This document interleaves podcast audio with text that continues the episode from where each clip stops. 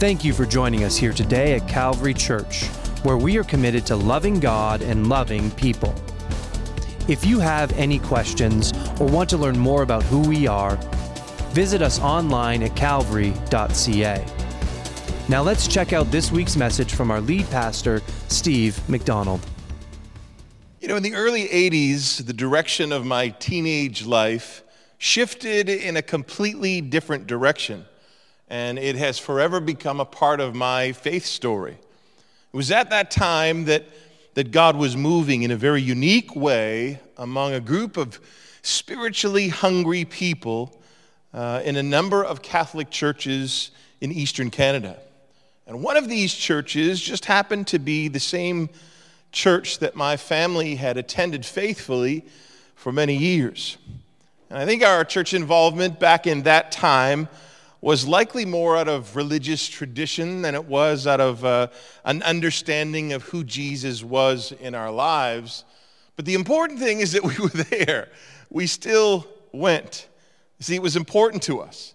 Even though at the, at the time maybe we didn't fully understand why, I think there was a, there was a measure of spiritual hunger in our lives that kept us connected.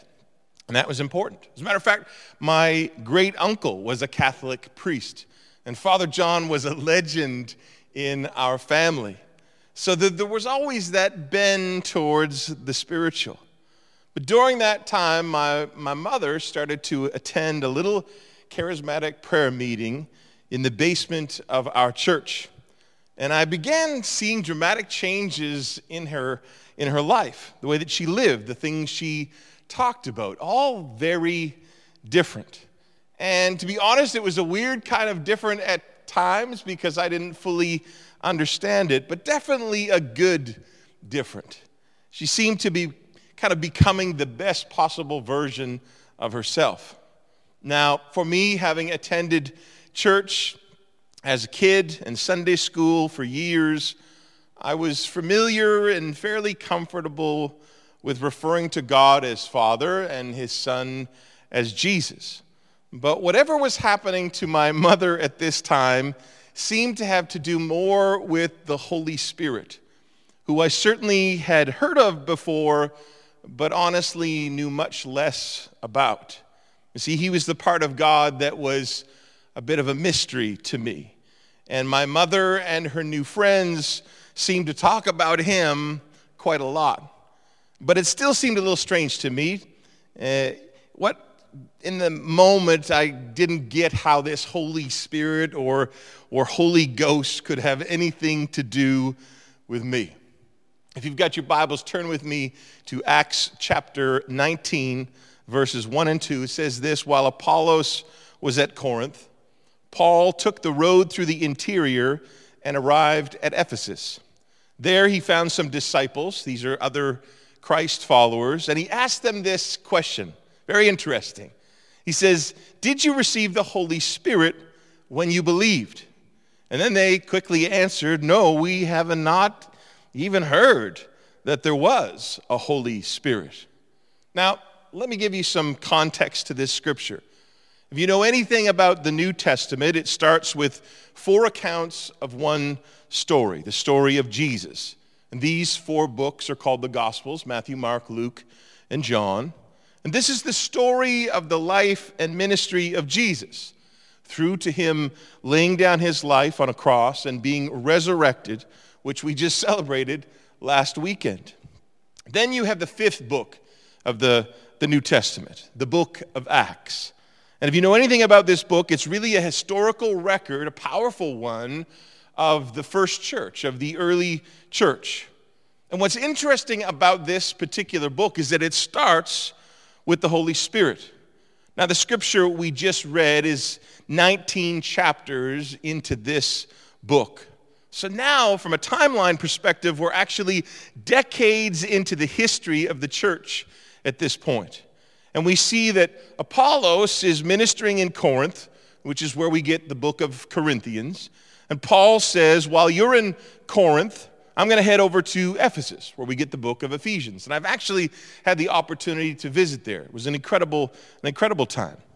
And Paul then encounters these other disciples, these other Christ followers, and he asks them a question uh, about receiving the Holy Spirit. And what I think is really interesting is that the response is very real, it's raw, and it's, it's honest. And I think it, I identify with it because it was a lot like my response when I heard my mother talking about the Holy Spirit back then. I'd be like, Holy, holy who? Like, I don't know what you're talking about. I think many Christians have a similar response today uh, when they're asked about the work of the Holy Spirit. They love God and they know they're going to heaven, they're believers, but they've really never experienced any kind of an understanding or relationship with the Holy Spirit. Now, again, many Christ followers can easily identify with God the Father and His Son, Jesus Christ. But overall, I think the, the Holy Spirit has been misunderstood. Many people's theology of the Holy Spirit has been based on stories they've heard from someone else or what they've seen on television or the internet. And because of that, uh, it's led to fear for some. And so they just avoid the, the subject completely. And there's been plenty of confusion because of it all uh, when it comes to things they've heard that are associated with the Holy Spirit, things that are simply are not true. And so I believe this series will help us to clarify and teach some things that will help you experience more of the Spirit's power in your life and help others understand His purpose in theirs. If there was ever a day when we need to be led by and directed by the Spirit of God, it is the day that we're living in right now. The series is called Spirit of Truth. That's who he is. And, and today we're surrounded with, with lies. We're surrounded with things that uh, we, we know is not true, and yet they're being forced at us, almost people trying to gaslight other people into believing these false narratives. And so, again, when it comes to understanding who God is, most of us have a fairly good understanding of the Father. And we can frame that up with our human understanding based on our own kind of family dynamics. And most people have a, a picture uh, of and an understanding of who Jesus is, right? We people have seen movies, they've come to church at Christmas and Easter, so people understand he's the he's the miracle man or the suffering savior that we see on the cross. And for the most part, we can get our mind around understanding those two parts of who God is. But when it comes to the Holy Spirit, or the Holy Ghost, as some translations refer to him, now that's where it gets a little bit out there for some. It gets a little creepy or strange, and, and people don't entirely understand. People don't necessarily want a relationship with any kind of a ghost, holy or not. But the truth is, it's not what you think at all. You see, it's because of a lack of knowledge in, in who the person and presence of the Holy Spirit is that, that some people still keep him, uh, sadly, at arm's length. And they treat him nothing more than kind of like a ghost story, something that, that was and is not real at all within their lives. But if you truly understood him, you definitely want to know him. So, to start, I think it's important to understand who he's not. And the first important thing to understand about the Holy Spirit is that he's not an it. He's not an it, he's a person. As a matter of fact, he's the third person of the Trinity, which makes up who God is Father, Son, and Holy Spirit. And the Bible never refers to him as it, but as him. Yeah, obviously, it's hard to relate personally to an unknown force. Uh, but it's not so hard to personally relate to a person, right? We make that connection. As a matter of fact, ghost is, is not really an accurate translation here. Spirit is the word that, that we use, but it's actually the word pneuma in the Greek, which means uh, a refreshing breath of air or a blast of breath. In other words, he's the wind in our sails. You can't see the wind outside on a blustery day, but you know it's there because you see its influence and effect in the trees. You see it in the sails, right? So he's not a spooky force, he's a, a refreshing, powerful force. Acts chapter 2, verses 2 through 4 says, Suddenly there came a sound from heaven as of a rushing mighty wind, and it filled the whole house where they were sitting. Then there appeared to them divided tongues as of fire, and one sat upon each of them. And they were filled with the Holy Spirit and began to speak with other tongues as the Spirit gave them utterance. So the Holy Spirit is not an it, but his presence can be described in many ways throughout Scripture. We see reference to water, to fire, and to wind.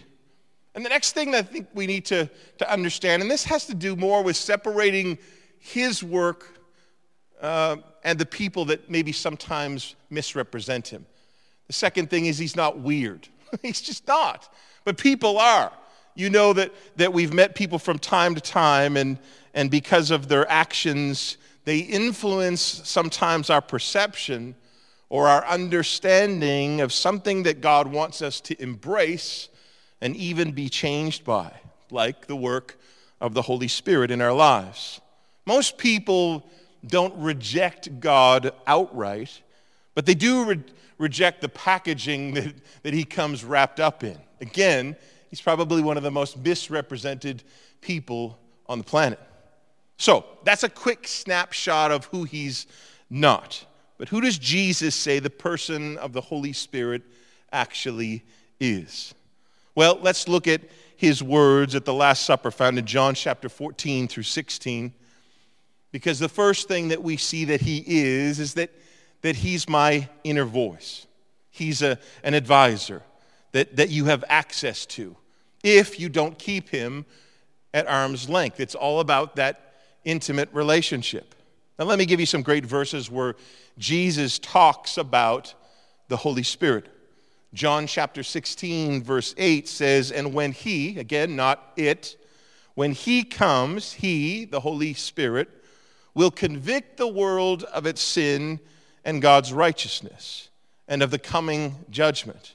So He's that, that still small voice that, that keeps us in check. Don't do that do this. Don't go there, go over here. God's Spirit is the one who's always convicting us of those things, whereas the devil is the one who's whispering and condemning us. He's always there to, uh, the Spirit of God is always there to help us from crossing that line. And we always know because of His direction when we're coming up on that line. I experience this with my words every single day, especially if I was to be real honest uh, in my marriage. I hear the Spirit of God saying, I wouldn't say that if I were you. Sometimes you need to listen to that still small voice. Some of you hear him right now while I'm speaking this message. Maybe he's drawing you to Jesus, prompting you to, to make a decision to follow him or to, to come closer. 1 Corinthians chapter 12, verse 3 says it this way No one can say Jesus is Lord except by the Holy Spirit. So he's my inner voice. The second thing that he is is that he's my teacher. Now, you can read the Bible for yourself and get revelation without getting a degree from Bible college, although that's important if you're, you're pursuing ministry.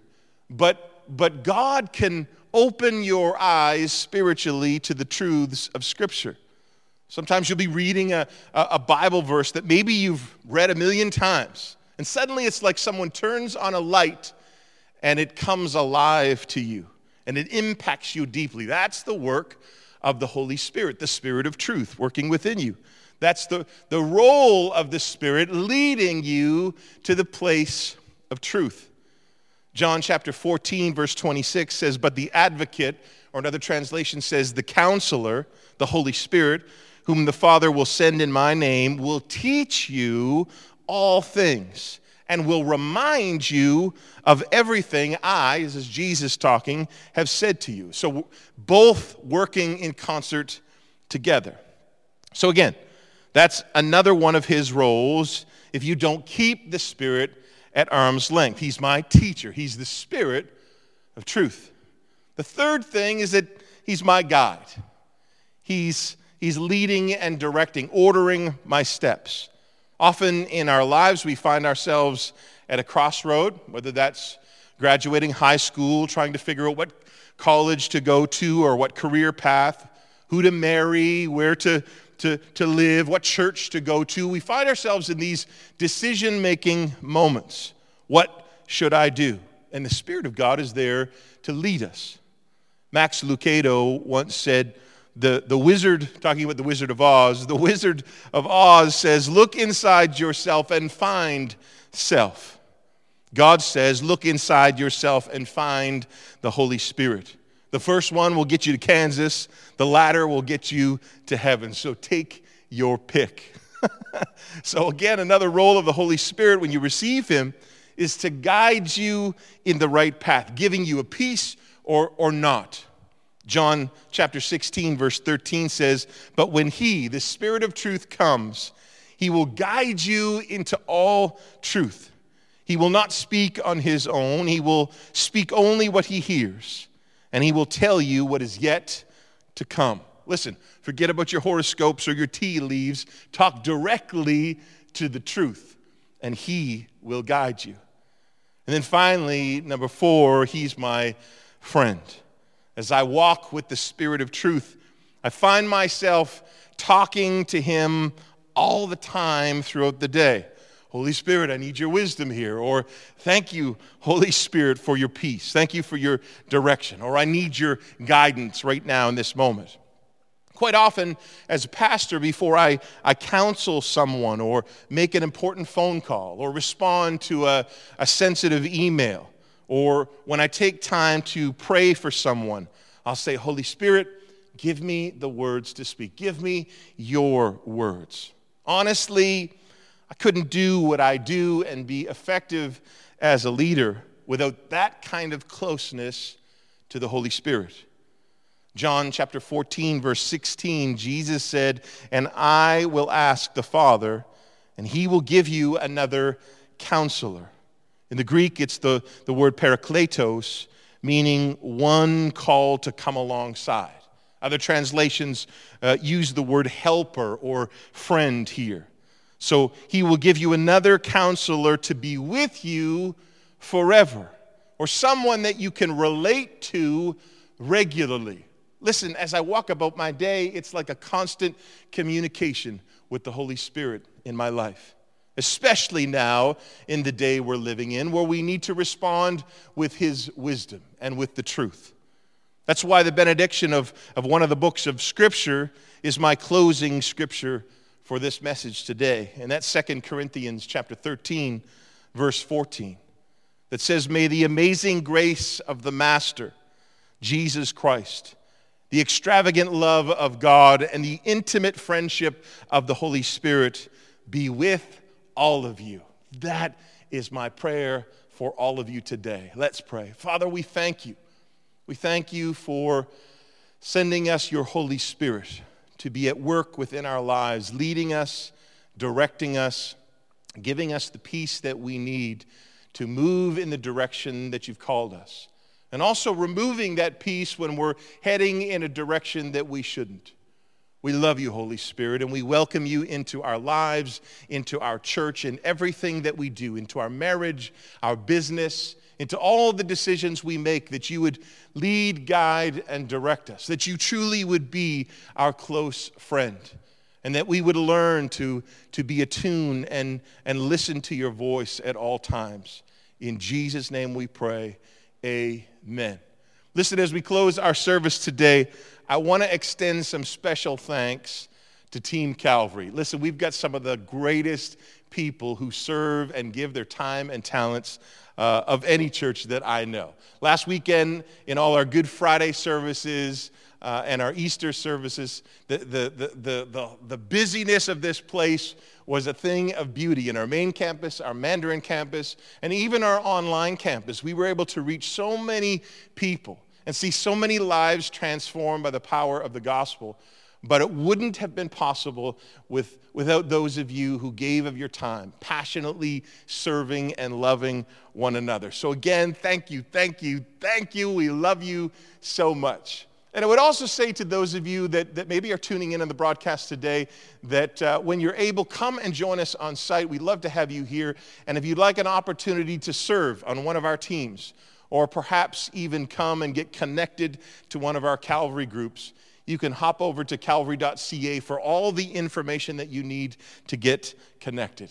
We love you guys. God's best, and have an amazing week.